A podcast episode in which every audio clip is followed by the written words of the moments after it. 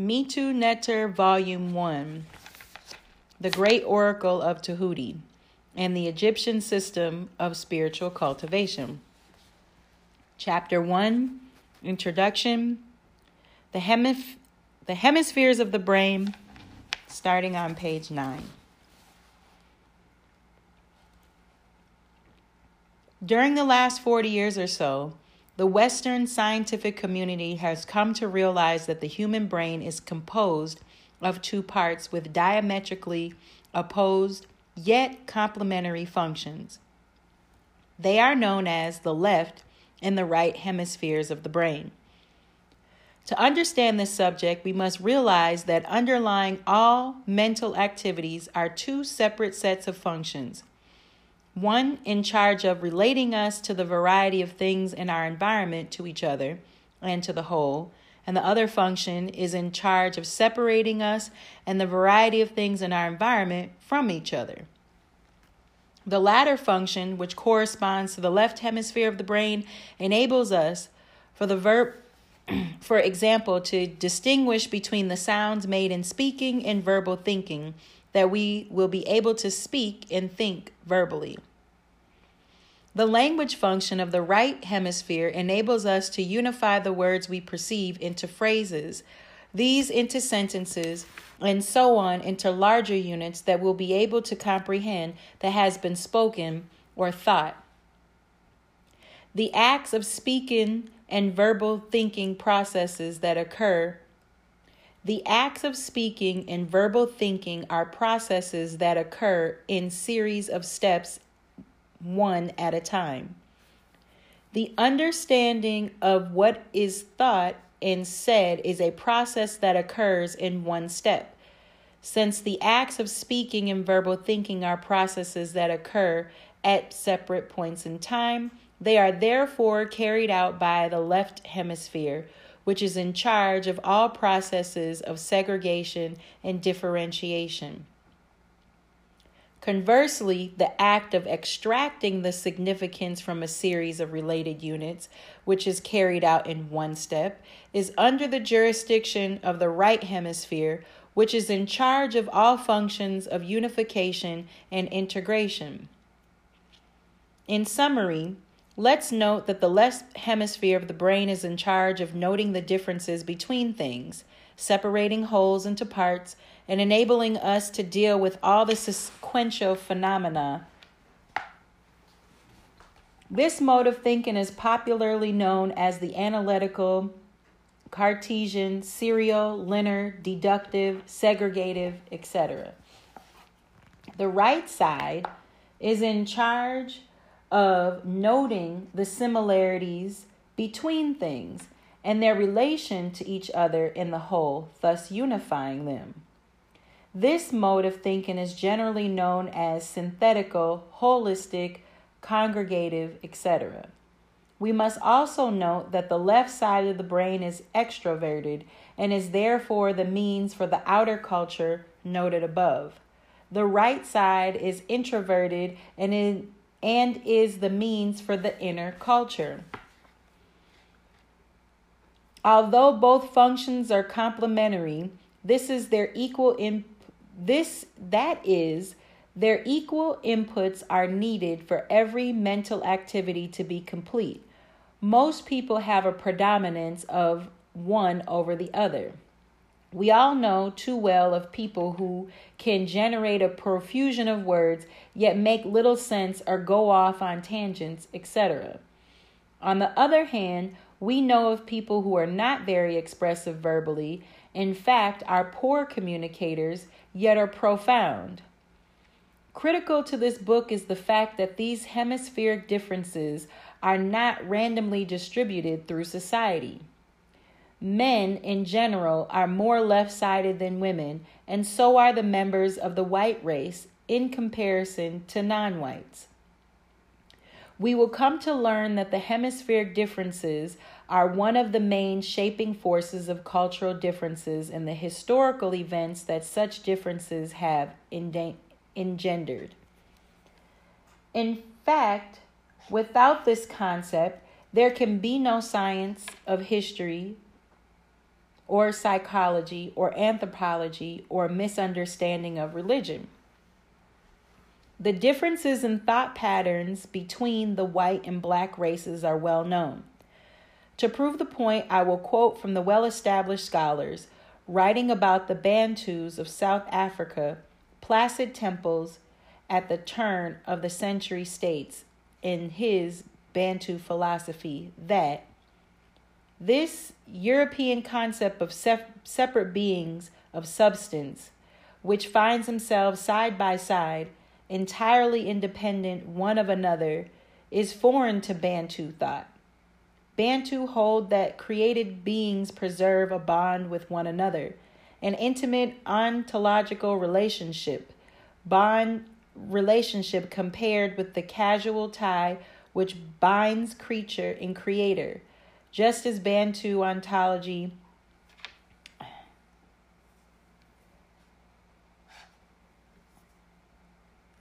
is opposed to the European concept of individuated things existing in themselves, isolated from others.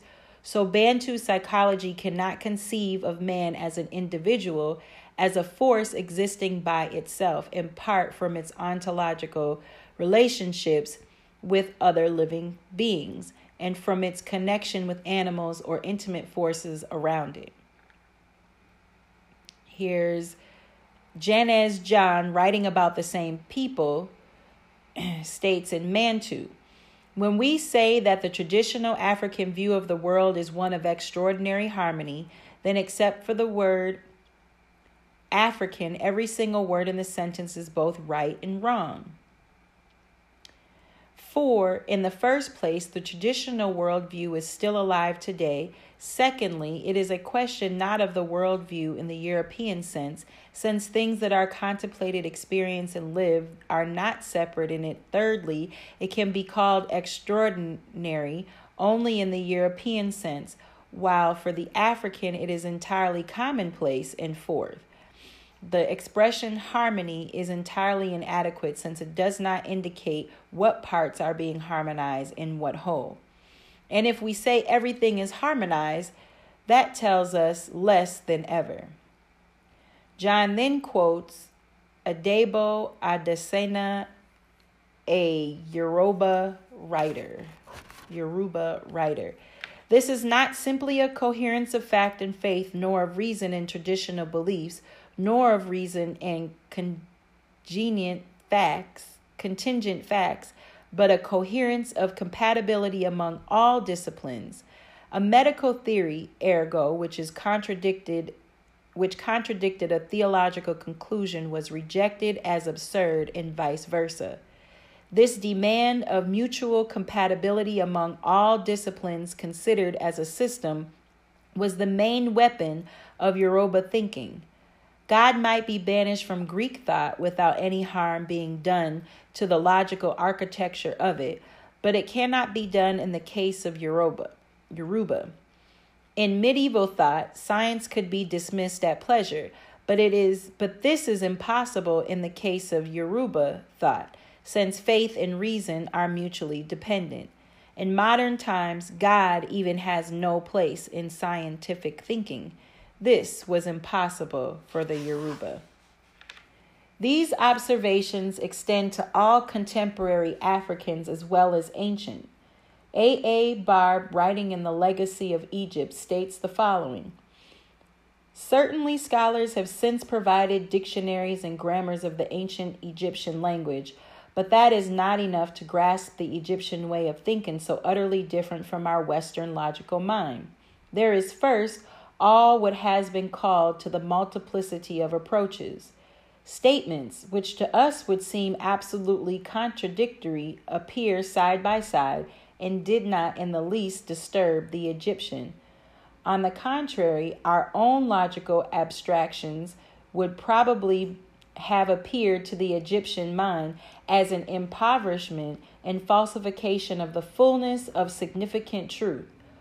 All this would lead, as a modern scholar has put it put to it, to the impossibility of translating Egyptian thoughts into modern language for the distinctions we cannot avoid making uh, we cannot avoid making did not exist for the Egyptians.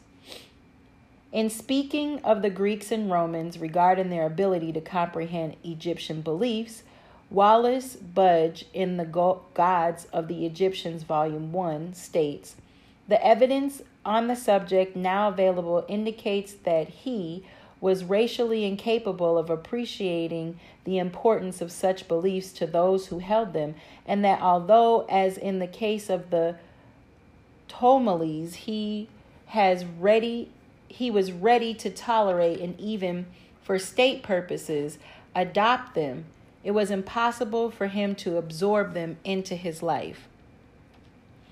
It is important to note that these observations on the differences in thinking between whites and blacks were all made before the appearance of literature concerning the cerebral hemispheres. I would have piled up enough evidence on the subject to fill this book, but the foregoing should prove the point. The consensus on the differences between these two modes of thinking is that they each represent, by and of themselves, legitimate approaches, schools of thought, to knowing. On one hand, this belief must be rejected on the grounds that as the two are complementary to each other, they are incomplete by themselves. On the other hand, we will see, as history records, that the evils arising from the unbalanced expression of the left hemisphere far exceed in the destructiveness those of the right hemisphere. While the former is responsible primarily for man's inhumanity to man and all social disharmony, the latter is responsible for the stagnation in physical technology. The greatest problem arises from the fact that the greatest validators of our actions, i.e., religion and science, which are intrinsic products of right hand right-sided cultures, are now used to predominantly left-sided cultures in the characteristic fashion of the left hemisphere. Although the left side is totally incapable of truly religious and scientific thinking, the grafting of this of its processes onto these subjects has gone unnoticed due on the on one hand to ignorance and on the other to the military supremacy acquired by Europeans in the last 2000 years. The results have been that scientific and religious validation has been given to false doctrines, practices, and institutions that now control the cultures of the nations dominating the world and set the cultural trends for all others. It is important to see how this has come about.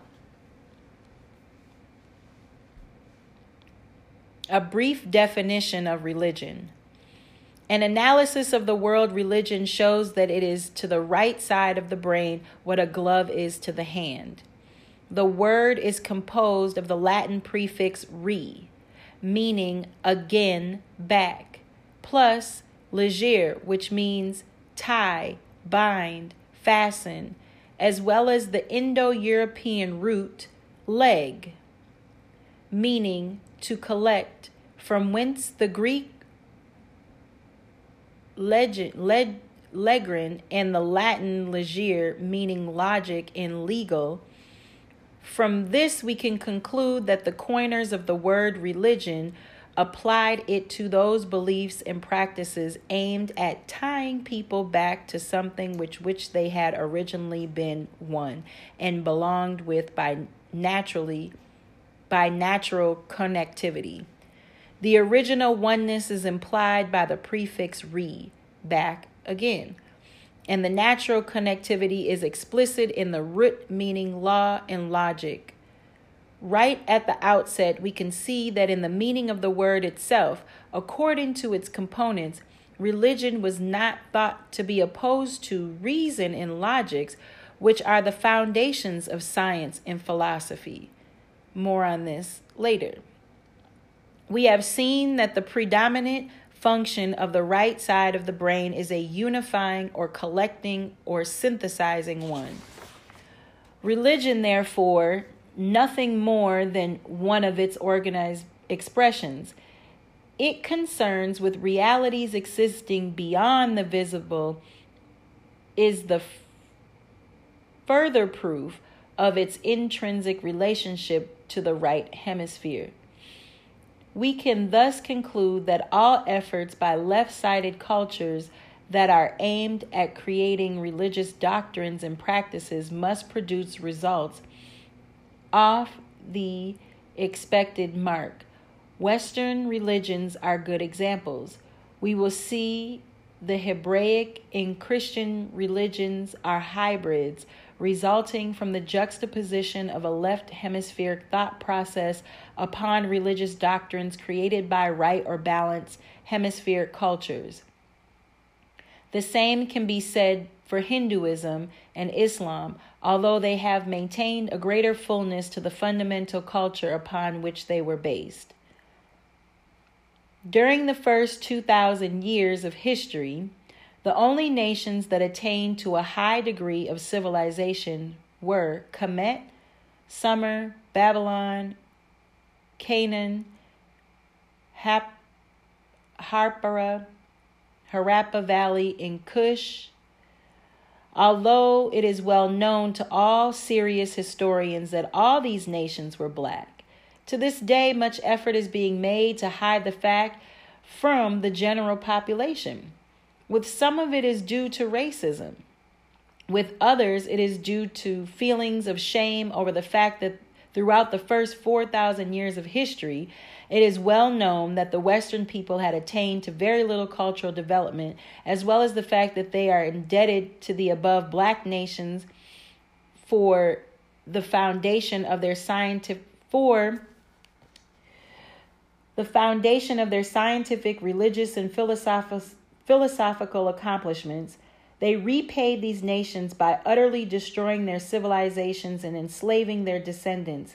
And with others, it is because they took the traditions of these black nations, added a few touches here and there to make it more in keeping with some of their social values, and then claimed that the final product was a revelation from God to them.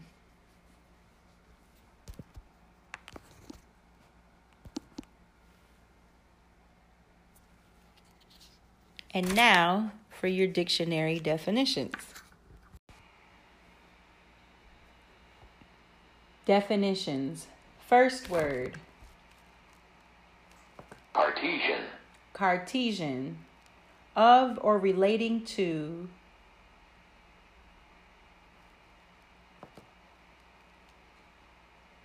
Descartes. Descartes his mathematical methods or his philosophy, especially with regard to its emphasis on logical analysis and its mechanic, mechanistic interpretation of physical nature. Cartesian. Cartesian. Engender. Engender. To produce cause, or give rise to. Engender. Ontology. Ontology, the branch of metaphysics that studies the nature of existence or being as such. Yoruba. Yoruba, a member of a numerous West African coastal people the language for the Yoruba, a Kwa language. Yoruba. Ptolemy. Ptolemy. Any of the kings of the Macedonian dynasty that ruled Egypt. Ptolemy. This concludes the reading of chapter 1 The Hemispheres of the Brain and a brief definition of religion through page 14.